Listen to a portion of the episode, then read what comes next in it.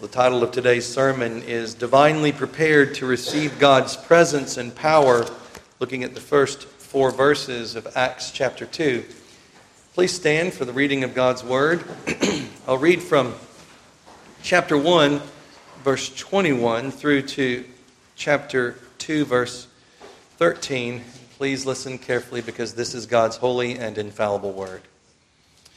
Therefore, of these men who have accompanied, accompanied us all the time that the Lord Jesus went in and out among us, beginning from the baptism of John to that day when he was taken up from us, one of these must become a witness with us of his resurrection. And they proposed two Joseph called Barsabbas, who was named Justus, and Matthias. And they prayed and said, You, O Lord, who know the hearts of all, Show which of these two you have chosen to take part in this ministry and apostleship from which Judas by transgression fell, that he might go to his own place. And they cast their lots, and the lot fell on Matthias, and he was numbered with the eleven apostles. When the day of Pentecost had fully come, they were all with one accord in one place. And suddenly there came a sound from heaven, as of a rushing mighty wind and it filled the whole house where they were sitting. Then there appeared to them divided tongues as of fire, and one sat upon each of them. And they were all filled with the Holy Spirit and began to speak with other tongues as the Spirit gave them utterance. And there were dwelling in Jerusalem Jews, devout men from every nation under heaven. And when this sound occurred, the multitude came together and were confused because Everyone heard them speak in his own language. Then they were all amazed and marveled, saying to one another, Look, are not all these who speak Galileans? And how is it that we hear each in our own language in which we were born? Parthians and Medes and Elamites, those dwelling in Mesopotamia, Judea and Cappadocia, Pontus and Asia, Phrygia and Pamphylia Egypt and the parts of Libya adjoining Cyrene, visitors from Rome, both Jews and proselytes, Cretans and Arabs. We hear them speaking in our own tongues the wonderful works of God. So they were all amazed and perplexed, saying to one another, Whatever could this mean? Others mocking said, They are full of new wine. And thus ends the reading of God's word. Amen. Amen. Please be seated. So we'll look here uh, today at God's unfolding plan and this moment in history, how the Lord had prepared for this moment, and we'll see what kind of preparations had occurred through history, what kind of preparations God had done in the life of this local assembly, because that's what this is, the first one, right there in Jerusalem. And then we'll look at the power of the Spirit, the presence of the Spirit, and the proclamation of the Spirit here in verses 1 through 4. And then, as usual, some questions to know and to love and to obey God. So, verse 1 God's unfolding plan. The text says, When the day of Pentecost had fully come, they were all with one accord in one place. Let's look at this idea of had fully come. It means to fill completely like filling up the hold of a ship, to complete entirely, to be fulfilled in its use of time. And in the New Testament, it's only used three times, and every time it's used, it's used by Luke. First, in chapter 8, verse 23, I'm going to read the surrounding verses also. Now it happened on a certain day that he got into a boat with his disciples, and he said to them, Let us cross over to the other side of the lake. And they launched out. But as they sailed, he fell asleep. And a windstorm came down on the lake, and they were filling with water and were in jeopardy. And there's the word. They were filling. That's the boat was filling up with water. And they came to him and awoke him, saying, Master, Master, we are perishing. Right? The boat is full of water. Then he arose and rebuked the wind and the raging of the water, and they ceased, and there was a calm. But he said to them, Where's your faith? And they were afraid and marveled, saying to one another, Who can this be? For he commands even the winds and water, and they obey him. There's a lot to that. But the key idea here that I'm emphasizing is how the boat was filled with water. And that teaches us the meaning of this word. Luke 9:51, this idea has been presented to us once before, Now it came to pass when the time had come for him to be received up, that he steadfastly set his face to go to Jerusalem and sent messengers before his face. So he had fulfilled that portion of his ministry, and it was time to head south to Jerusalem to be there for the Passion Week and ultimately for his ascension. So, just like the disciples' boat was filling completely with water and about to sink, so also this moment that we're looking at today, on the day of Pentecost, in that special year, was filled up with all of the necessary prior events for this new set of events to begin to occur. God's unfolding plan has occurred just as the Lord had foreordained. Now, with all the pieces of the puzzle perfectly in place. Okay, so a bit of background about the Feast of Pentecost, okay? As we read this text from Leviticus, I want us to note how Passover, unleavened bread, first fruits, and Pentecost are all linked together. They're all together and are to be celebrated each year over and over again. And, and as we go forward and we look in the book of Revelation and the things that are proclaimed about Jesus, we're going to see these ideas presented to us in that sequence. So, it's a lot of reading from Leviticus, so here we go. These are the feasts of the Lord, holy convocations which you shall proclaim at their appointed times. On the 14th day of the first month at twilight is the Lord's Passover. So there's Passover. And on the 15th day of the same month is the feast of unleavened bread to the Lord. Seven days you must eat unleavened bread. So now we're going to read about the description of that. On the first day you shall have a holy convocation. You shall do no customary work on it, but you shall offer an offering made by fire to the Lord for seven days. The seventh day shall be a holy convocation. You shall do no customary work on it.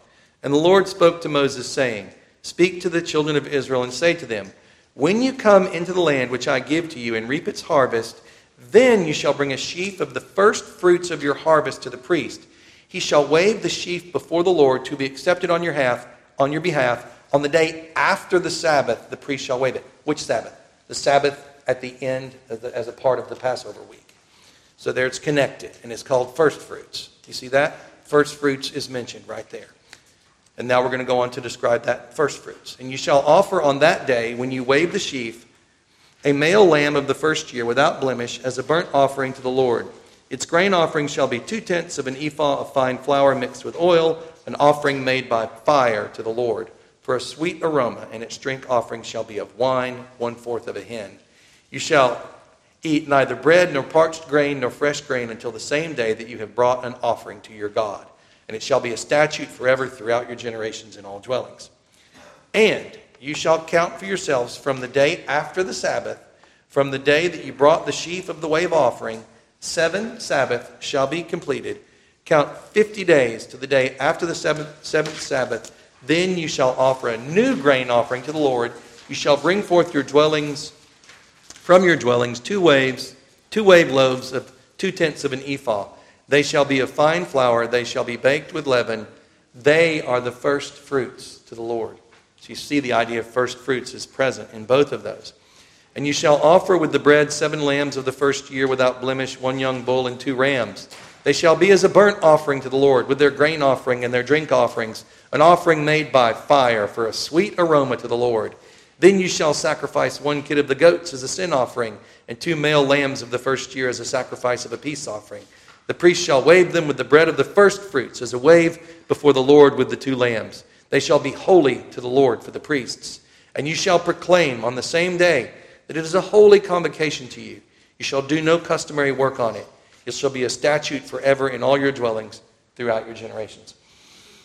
So you see how these feasts are connected together from Passover to unleavened bread to first fruits and then to Pentecost. You see all of this. So Christ himself, he has come and he has fulfilled the feasts of Passover, unleavened bread, and first fruits during that particular year that we're talking about, the moment we're looking at. He came, and in that year, he fulfilled all of these feasts in his body. And I believe it's probably AD 30 is the most likely year that this occurred and he has ascended to the Father's right hand.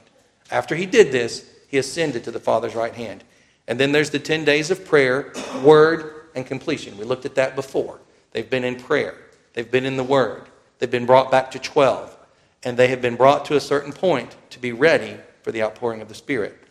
So let's think about this. Jesus has fulfilled the Passover as the perfect Lamb of God upon the cross, offering himself up to God, taking every last drop of God's wrath upon himself on behalf of his people, on, on behalf of his elect. No more wrath for you and me. No more wrath for the people of God because he came and he suffered and he fulfilled the Passover. He is the Lamb of God. Jesus also fulfilled the Feast of Unleavened Bread as the sinless one who has granted to us all of his perfect righteousness. The leaven of sin has been removed from us, his people. When we rejoice in the forgiveness of sin, it's not a, a myth, it's not an academic thing. God has taken away our sin, and he has given us the righteousness of Christ, the feast of unleavened bread fulfilled in his people. Jesus has also fulfilled the feast of first fruits by rising from the dead. He is the firstborn from the dead, conquering death for his people. The fear of death has been removed from God's people. We have no fear of death anymore. We will rise up from the dead. And so the father of all fears, death, has been removed from our lives so we can be utterly fearless people by God's grace. And God's people have been in prayer. So, looking at that little band of believers at that time, they have been in prayer. They've been in the Word. We saw how Peter preached to them about how to know uh, what was going on with Judas and picking someone to replace Judas. And they've been walking in obedience, so they did what God's Word said, and they replaced the one that was missing, Judas. And they've all embraced their mutual mission to be witnesses of Christ as crucified, fulfillment of Passover, and resurrected, fulfillment of first fruits, and witnesses of the gospel of the kingdom, preaching repentance and remission of sins, unleavened bread, to the whole world, beginning at Jerusalem. So they are together because they have, each one of them has their sights set on Christ. Each one of them has their sights set on his kingdom, which he spoke to them for 40 days about. That's what's going on at this moment. So, Pentecost Day in this particular year has arrived. These things have occurred amongst this group of people, and it's time for the great harvest to begin. Right? So, Pentecost is the feast of the harvest, is what it's called. What's happening now is the harvest of God's elect. This is the age of the harvest of God's people. The whole world will be brought into the power of first fruits. The power, another way it's phrased, of the regeneration work of the Holy Spirit of God. Another way of saying this is, is that now we live in the age that Jesus calls the regeneration. So Jesus has ascended at this point in time, and he is enthroned at God's right hand over all things. And, and I invite you to look at Revelation 4 and 5. This is exactly what we see. Revelation 4 is John seeing the Father on his throne. The whole chapter is about the Father on his throne. And then chapter 5 is Jesus coming to be enthroned, being placed at the Father's right hand. And we're going to look at both of those texts today. So Jesus has ascended. He's enthroned at God's right hand over all things. And it is time on this day to begin the age of the regeneration. Heaven is coming to earth starting that day to bring forth by his Holy Spirit God's presence and God's power in and through his redeemed people. They had a lot. They looked like a really great church, but they didn't have what they needed yet. Note in Revelation how Christ fulfilling these key feasts is directly referenced. As I read this to you, think about these feasts. The scroll Jesus takes has been fulfilled by Jesus himself. What is this scroll? It is the Old Testament. He's the only one that can unseal it. He is the Son who has come, the Father speaking to us by his Son. He's the only one that can give us the New Testament, the completion of the Word of God. The scroll Jesus takes has been fulfilled by himself. And note the reference to the Holy Spirit being sent out into all the earth as we read this text. The very horns and eyes of Christ the Lamb. Look at how the Spirit is described here. Revelation 5 1 through 10. And I saw in the right hand of him who sat on the throne a scroll written inside and on the back, sealed with seven seals. I believe that is the Old Testament that has been closed up until this time. Then I saw a strong angel proclaiming with a loud voice, Who is worthy to open and the scroll and to loose its seals? And no one in heaven or on the earth or under the earth was able to open the scroll or to look at it. So I wept much because no one was found worthy to open and read the scroll or to look at it. But one of the elders said to me, Do not weep. Behold, the lion of the tribe of Judah, the root of David, has prevailed to open the scroll and to loose its seven seals.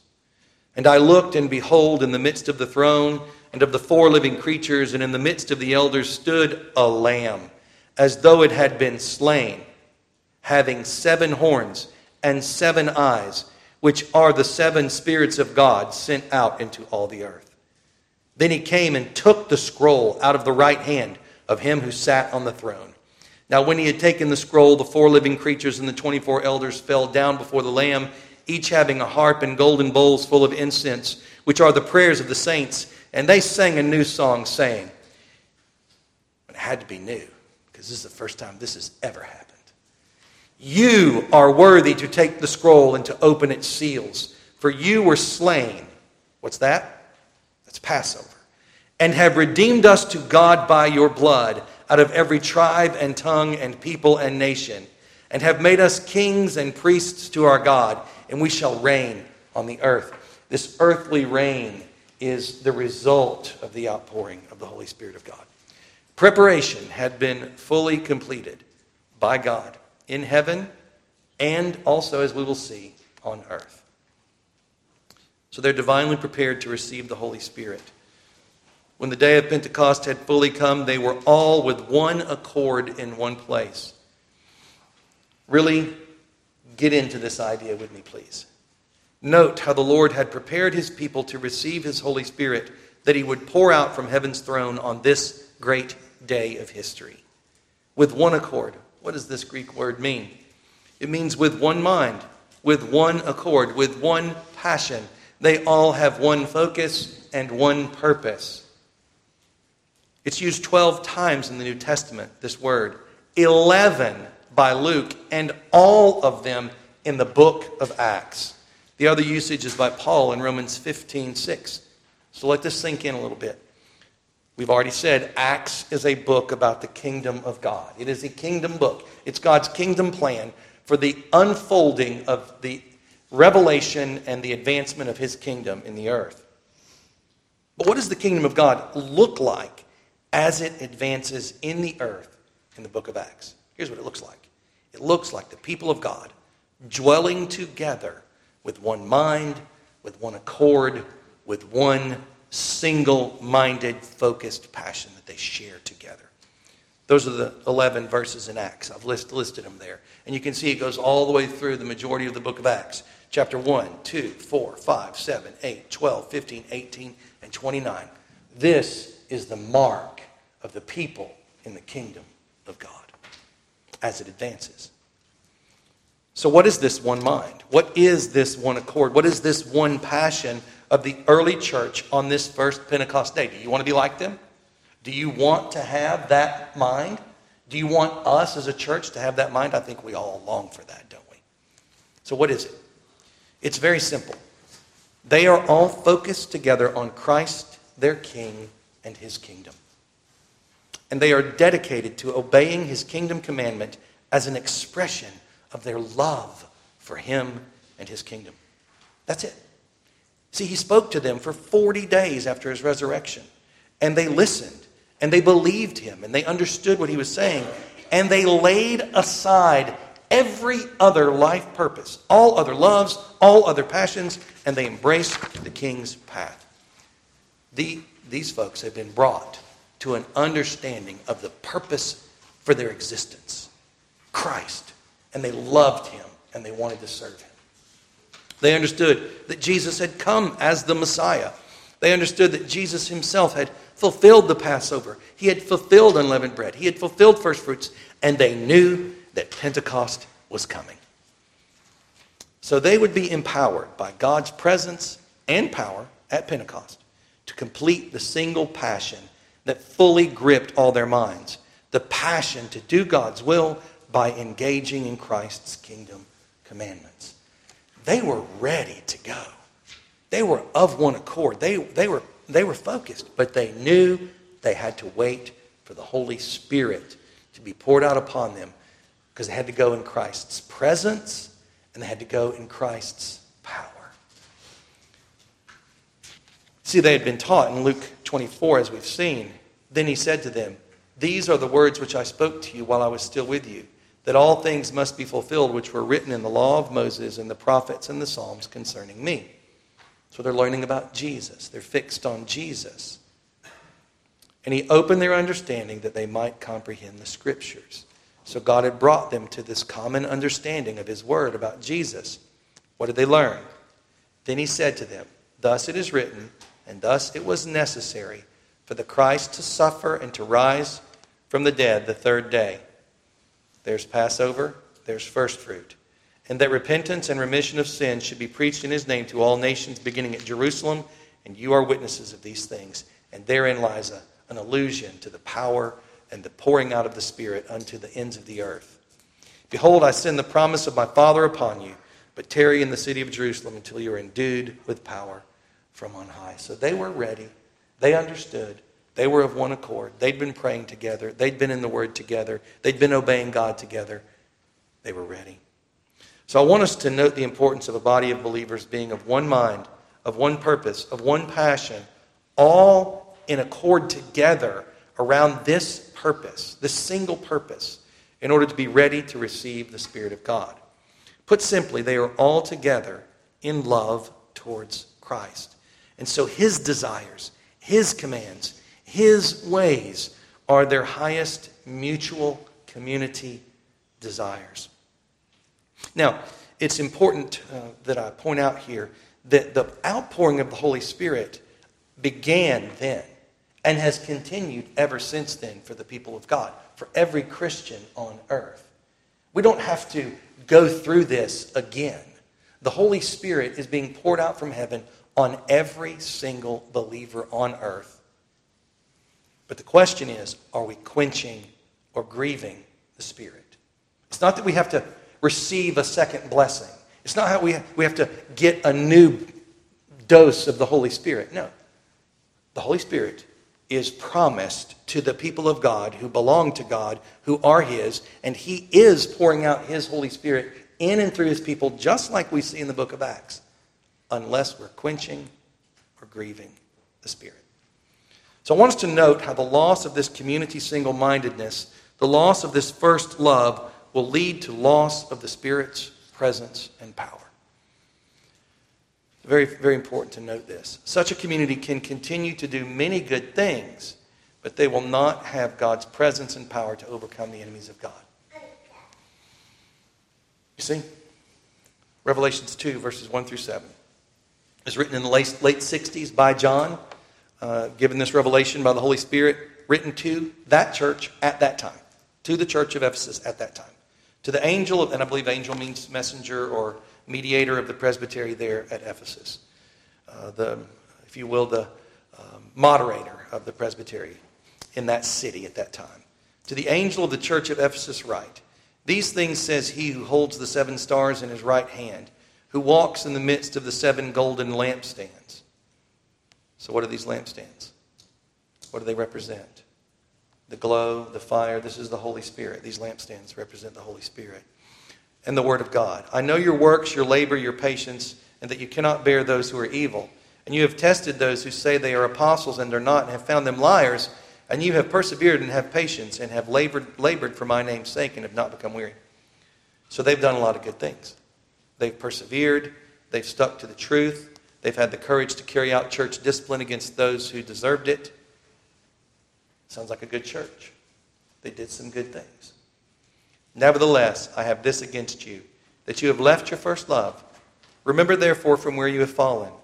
Repent and do the first works, or else I will come to you quickly and remove your lampstand from its place, unless you repent. But this you have, that you hate the deeds of the Nicolaitans, which I also hate. He who has an ear, hear. Let him who hear what the Spirit says to the churches.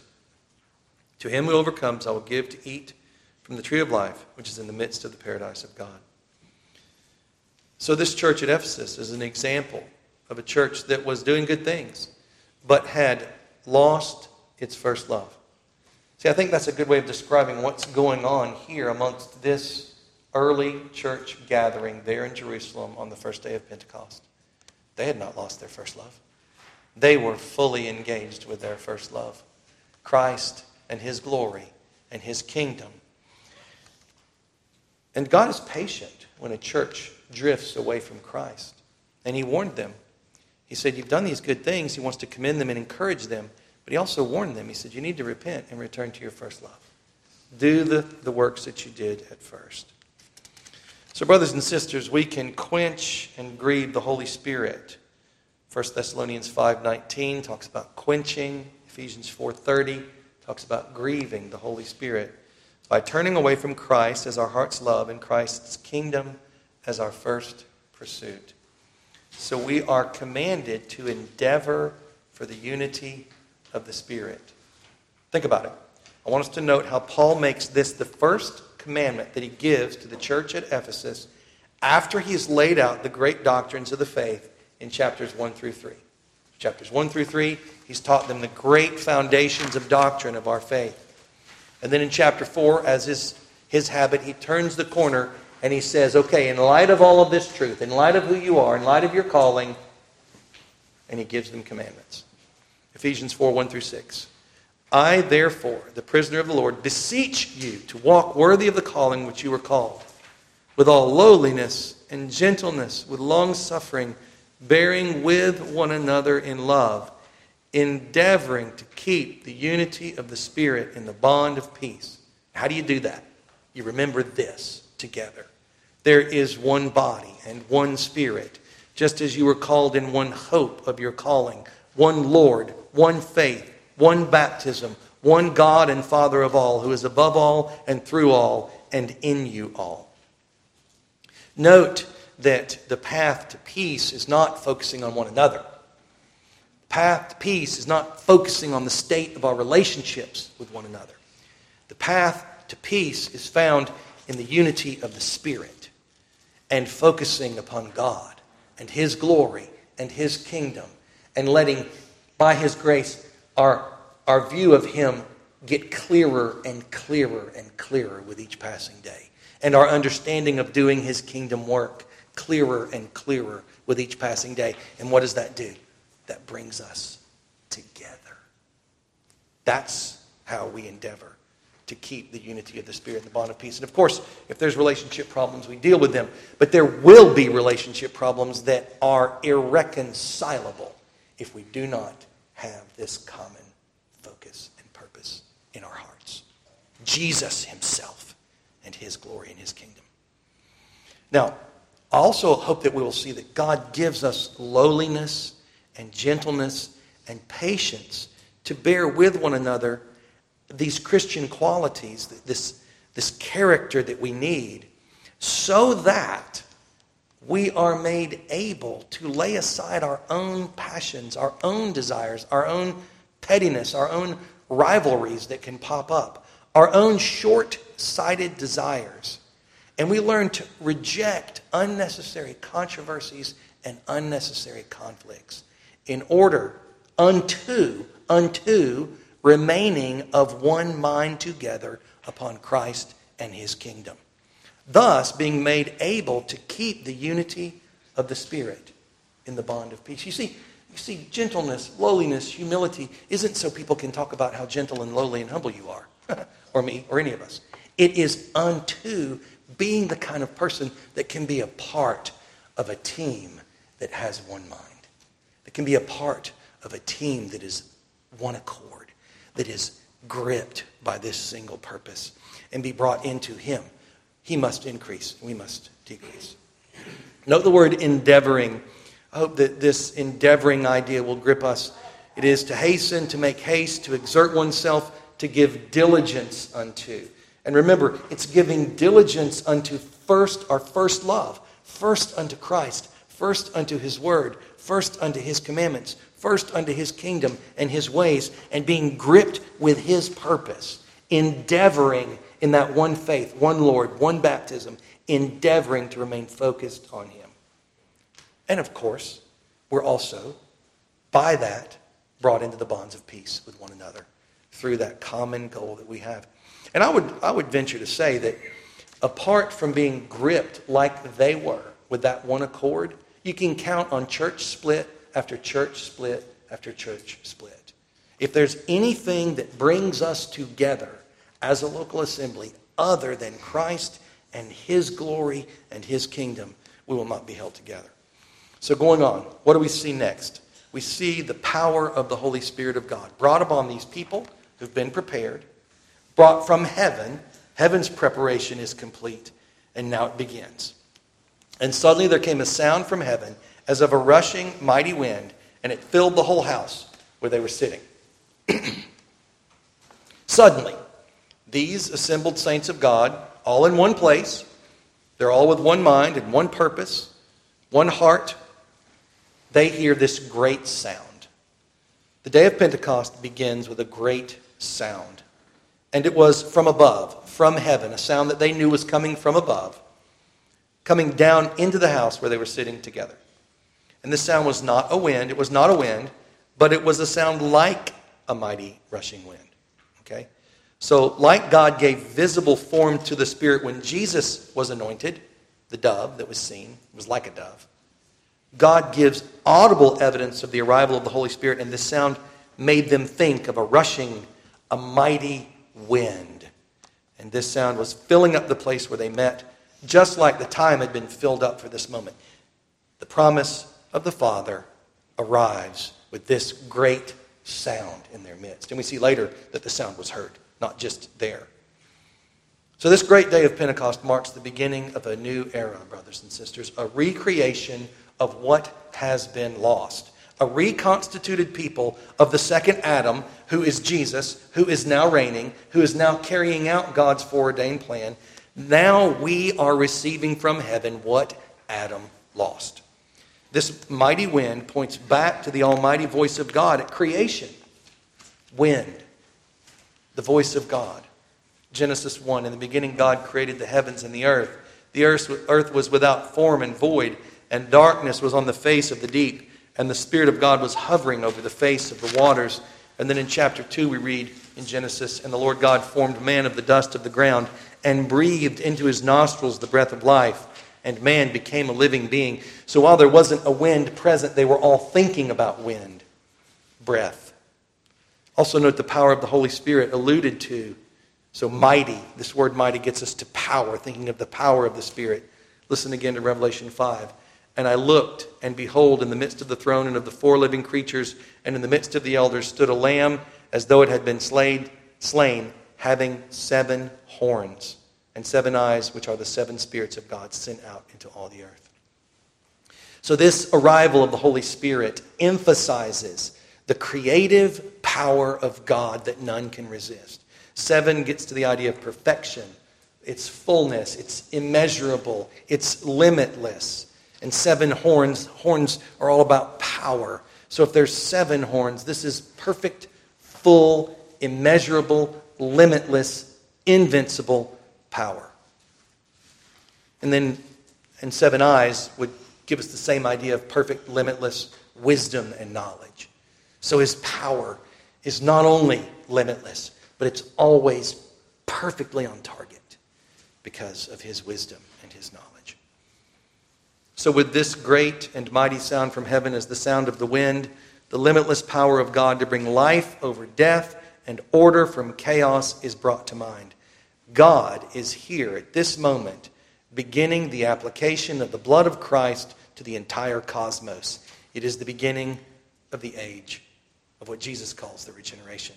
In Matthew 18 28, so Jesus said to them, Assuredly I say to you that in the regeneration, when the Son of Man sits on the throne of his glory, you who have followed me will also sit on 12 thrones, judging the 12 tribes of Israel.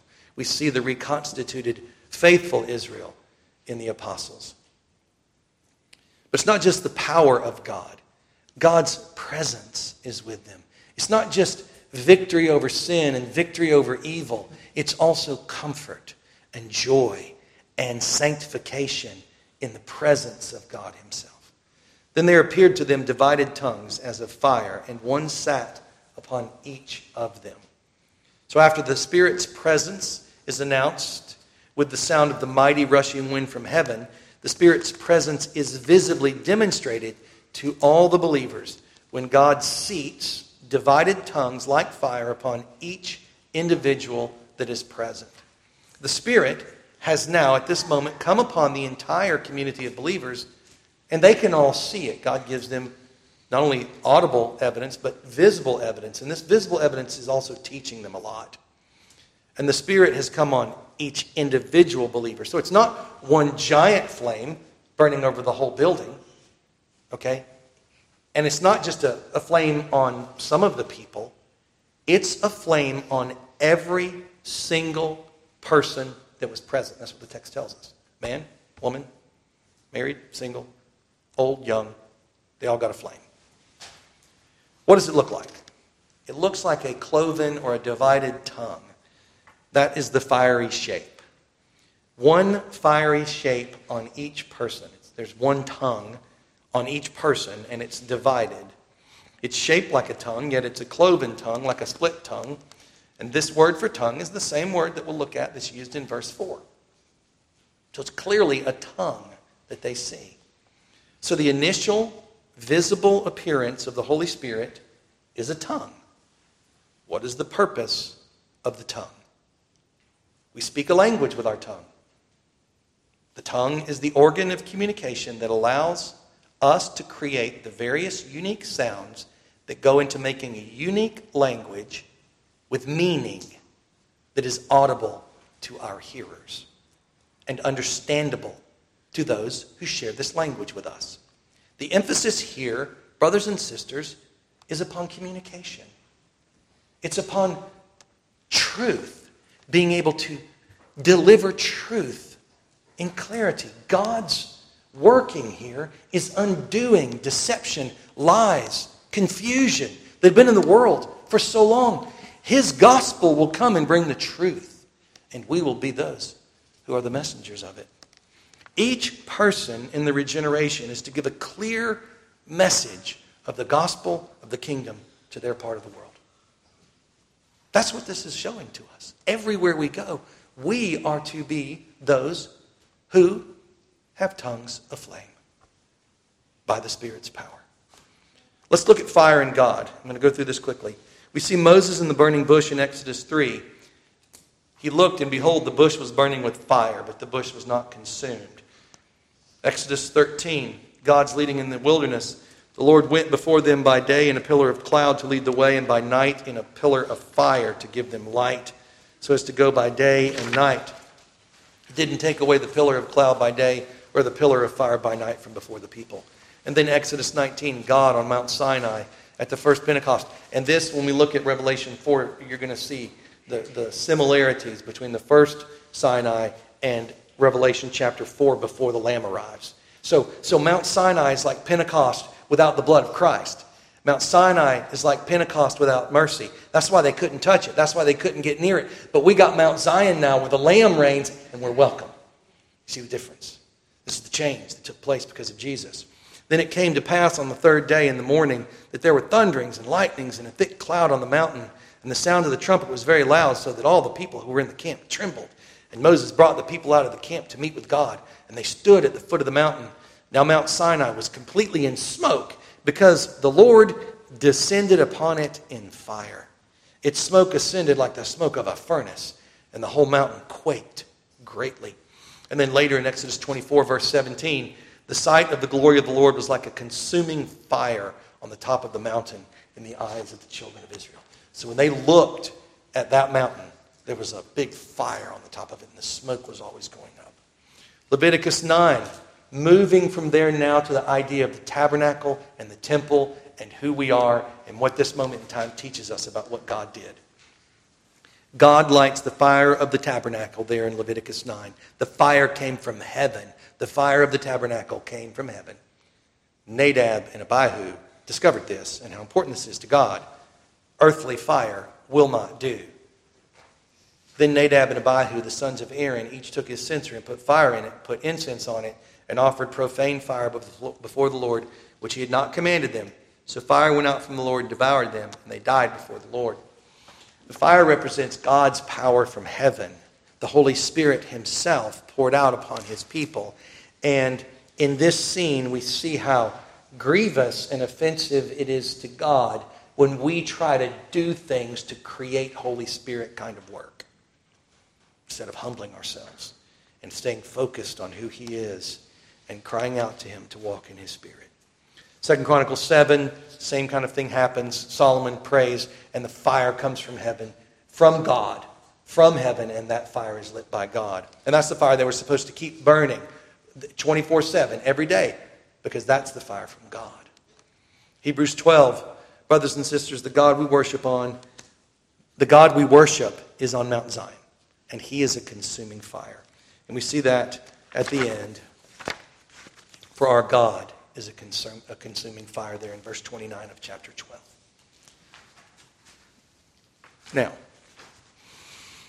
the fire teaches us about the presence of the Holy Spirit of God and the work of God in his people and through his people. So, what does it teach us that the fire at that moment came and was placed on each person? 1 Corinthians 6:19 opens this up for us. Or do you not know that your body is the temple of the Holy Spirit who is in you? And then 2 Corinthians 6:16, you are the temple of the living God. And in Revelation 4 verses 1 through 5, we see this fire also not just associated with Jesus, but also associated with God the Father. After these things I looked, and behold, this is verses 1 through 5, a door standing open in heaven.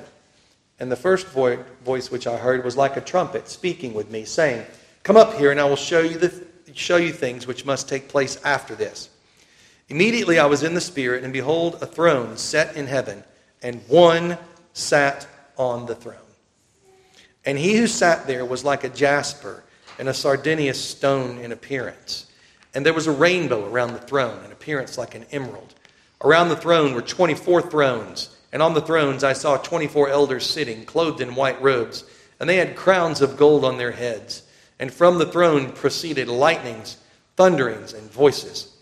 Seven lamps of fire were burning before the throne, which are the seven spirits of God. And so we see there the Holy Spirit of God associated with God the Father as well. And that is the scene that is set in preparation for the arrival of the Son of God who has been ascended in Revelation 5 to take his throne because he is the one who has fulfilled all that needed to be fulfilled. So the divided tongue as a fire placed upon each believer shows us that the temple of God is now defined as every believer. I believe if God would give us eyes, we would see these tongues today upon each and every believer in Christ. God dwells within each of his people and dwells in a way that destroys sin, that destroys evil, and does this via clear proclamation of the truth of the gospel. Fire burns up that which needs to be removed from us. Fire gives us light and shows us the path we need to walk. Fire gives warmth and light to those who are going on to salvation. God, by his Holy Spirit, is making us holy by the fire of his Spirit. But fire also brings death and destruction to God's enemies.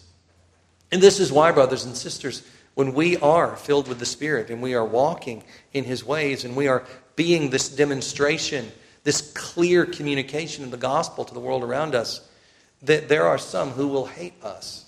We should expect that. And you know what we do? We love those who persecute us. We pray for those who hate us. And we are filled with compassion and love. That's what we do. So, what happens next in verse 4? We see not only the power of the Spirit and the presence of the Spirit, but we see also the proclamation of the Spirit. And they were all filled with the Holy Spirit and began to speak with other tongues as the Spirit gave them utterance. I don't know about you, but I have been through a lot of confusion on this topic in my lifetime. And I think it's good, probably maybe you have as well. I think it's good just to come back and just to just focus on the text the very first fruit of the presence of the filling of the Holy Spirit of God was for the believers to speak according to how the Holy Spirit gave them utterance. They spoke the word of God.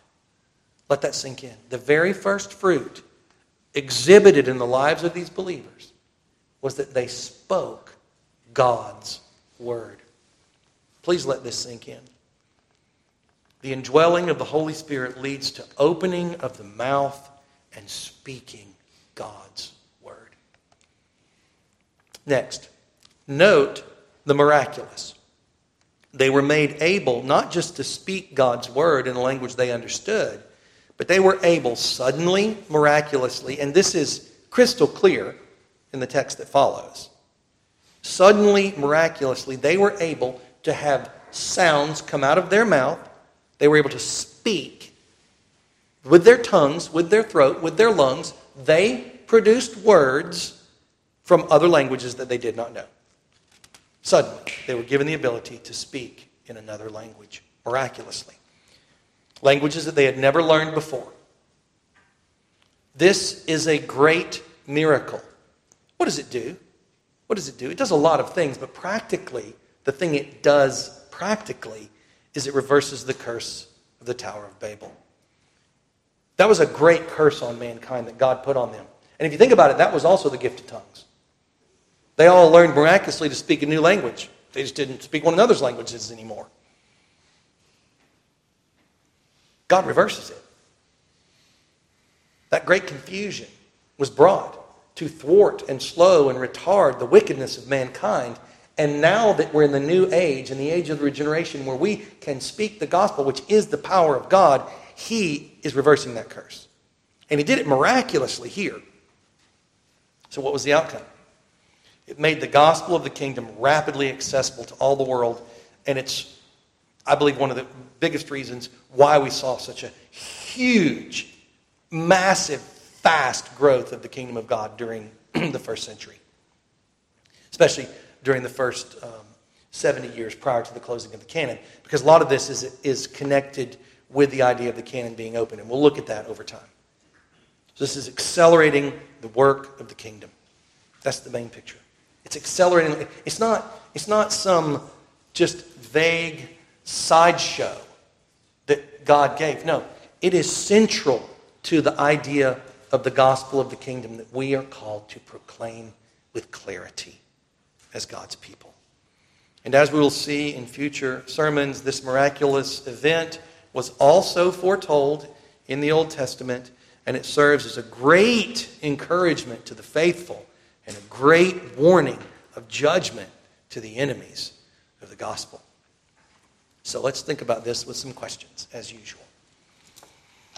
Do you see yourself as a part of God's perfect unfolding plan in this earth? And do you rejoice to be a part of it?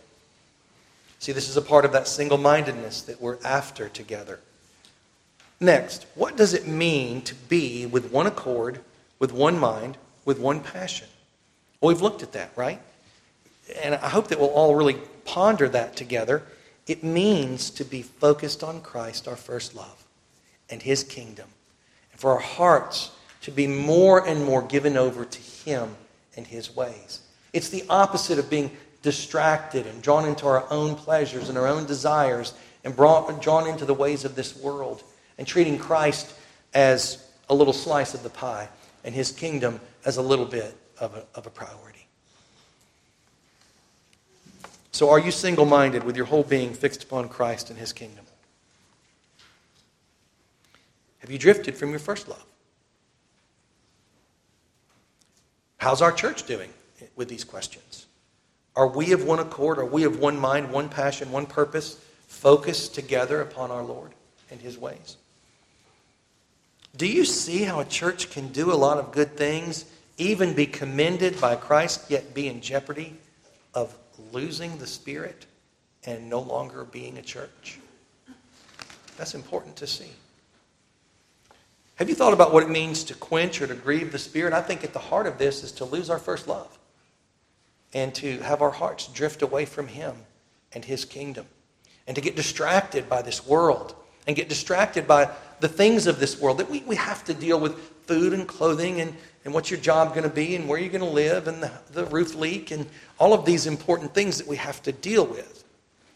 But these things can become idols to us. That's what I'm getting at. I think that's the essence of what it means to quench or grieve the Spirit, is to not have a pure heart. Next, do you see from this scripture, and just think about these early believers, say, look, I want to be like them in many ways, right? What were they like? This isn't like this is the first church, right? This little church. This local assembly did some multiplying.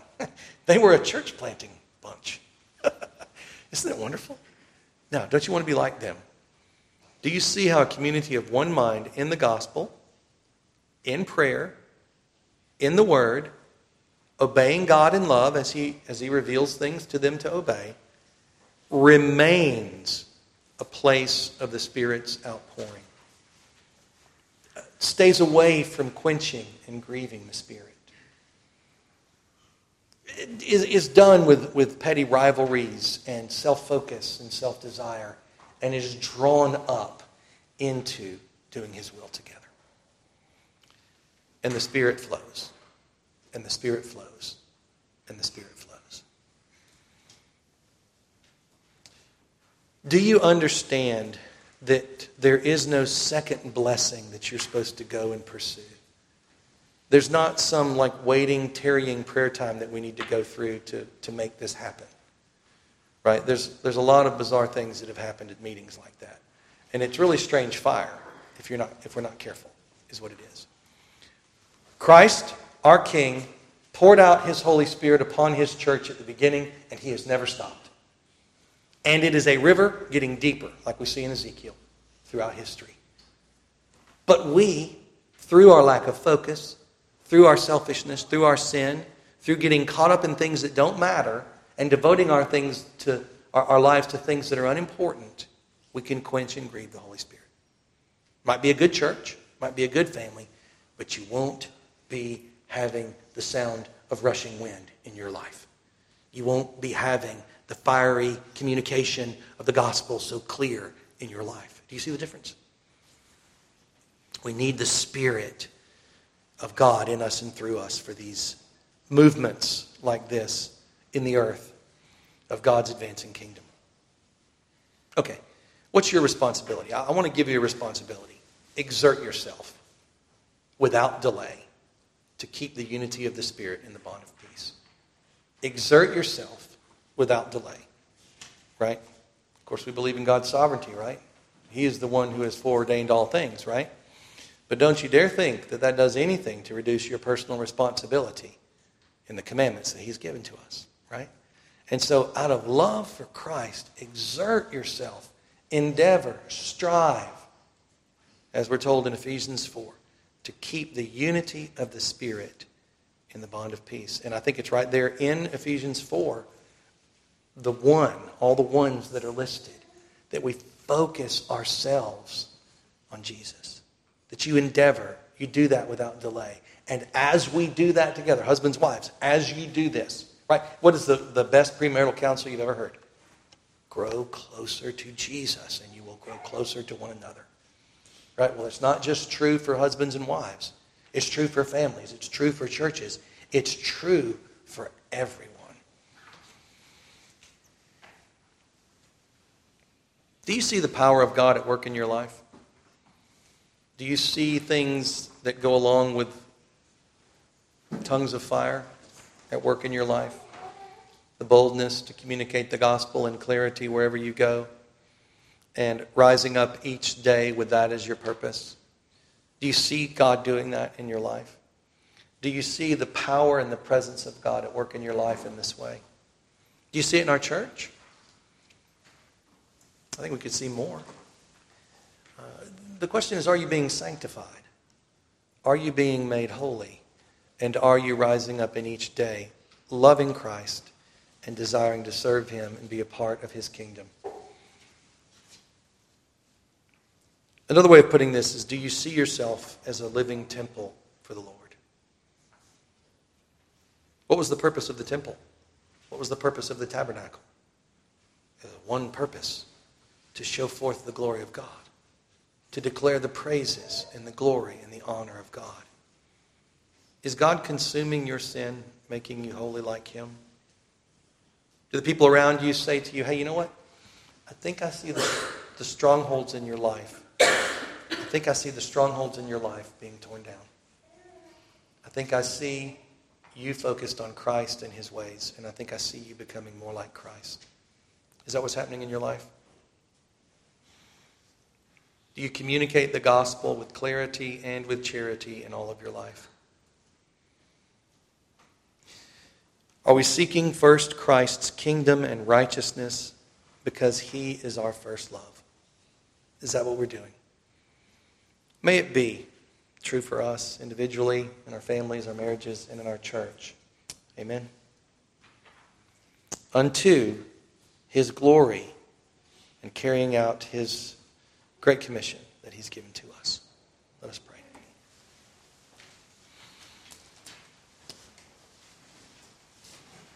Our Father in heaven, we are looking to you again this Lord's Day, rejoicing in who you are in your glory, in your love to us, your people, in the forgiveness of our sin, in the outpouring of your Spirit, in the work of your Spirit in our minds by your word to bring us into love for Christ, love for you, O God, and, and love for our neighbors, and growing desire to know and to do your will.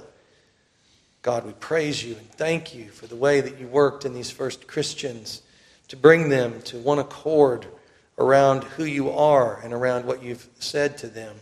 We thank you for the way you uh, poured out your Spirit upon them, Lord Jesus Christ, from your throne.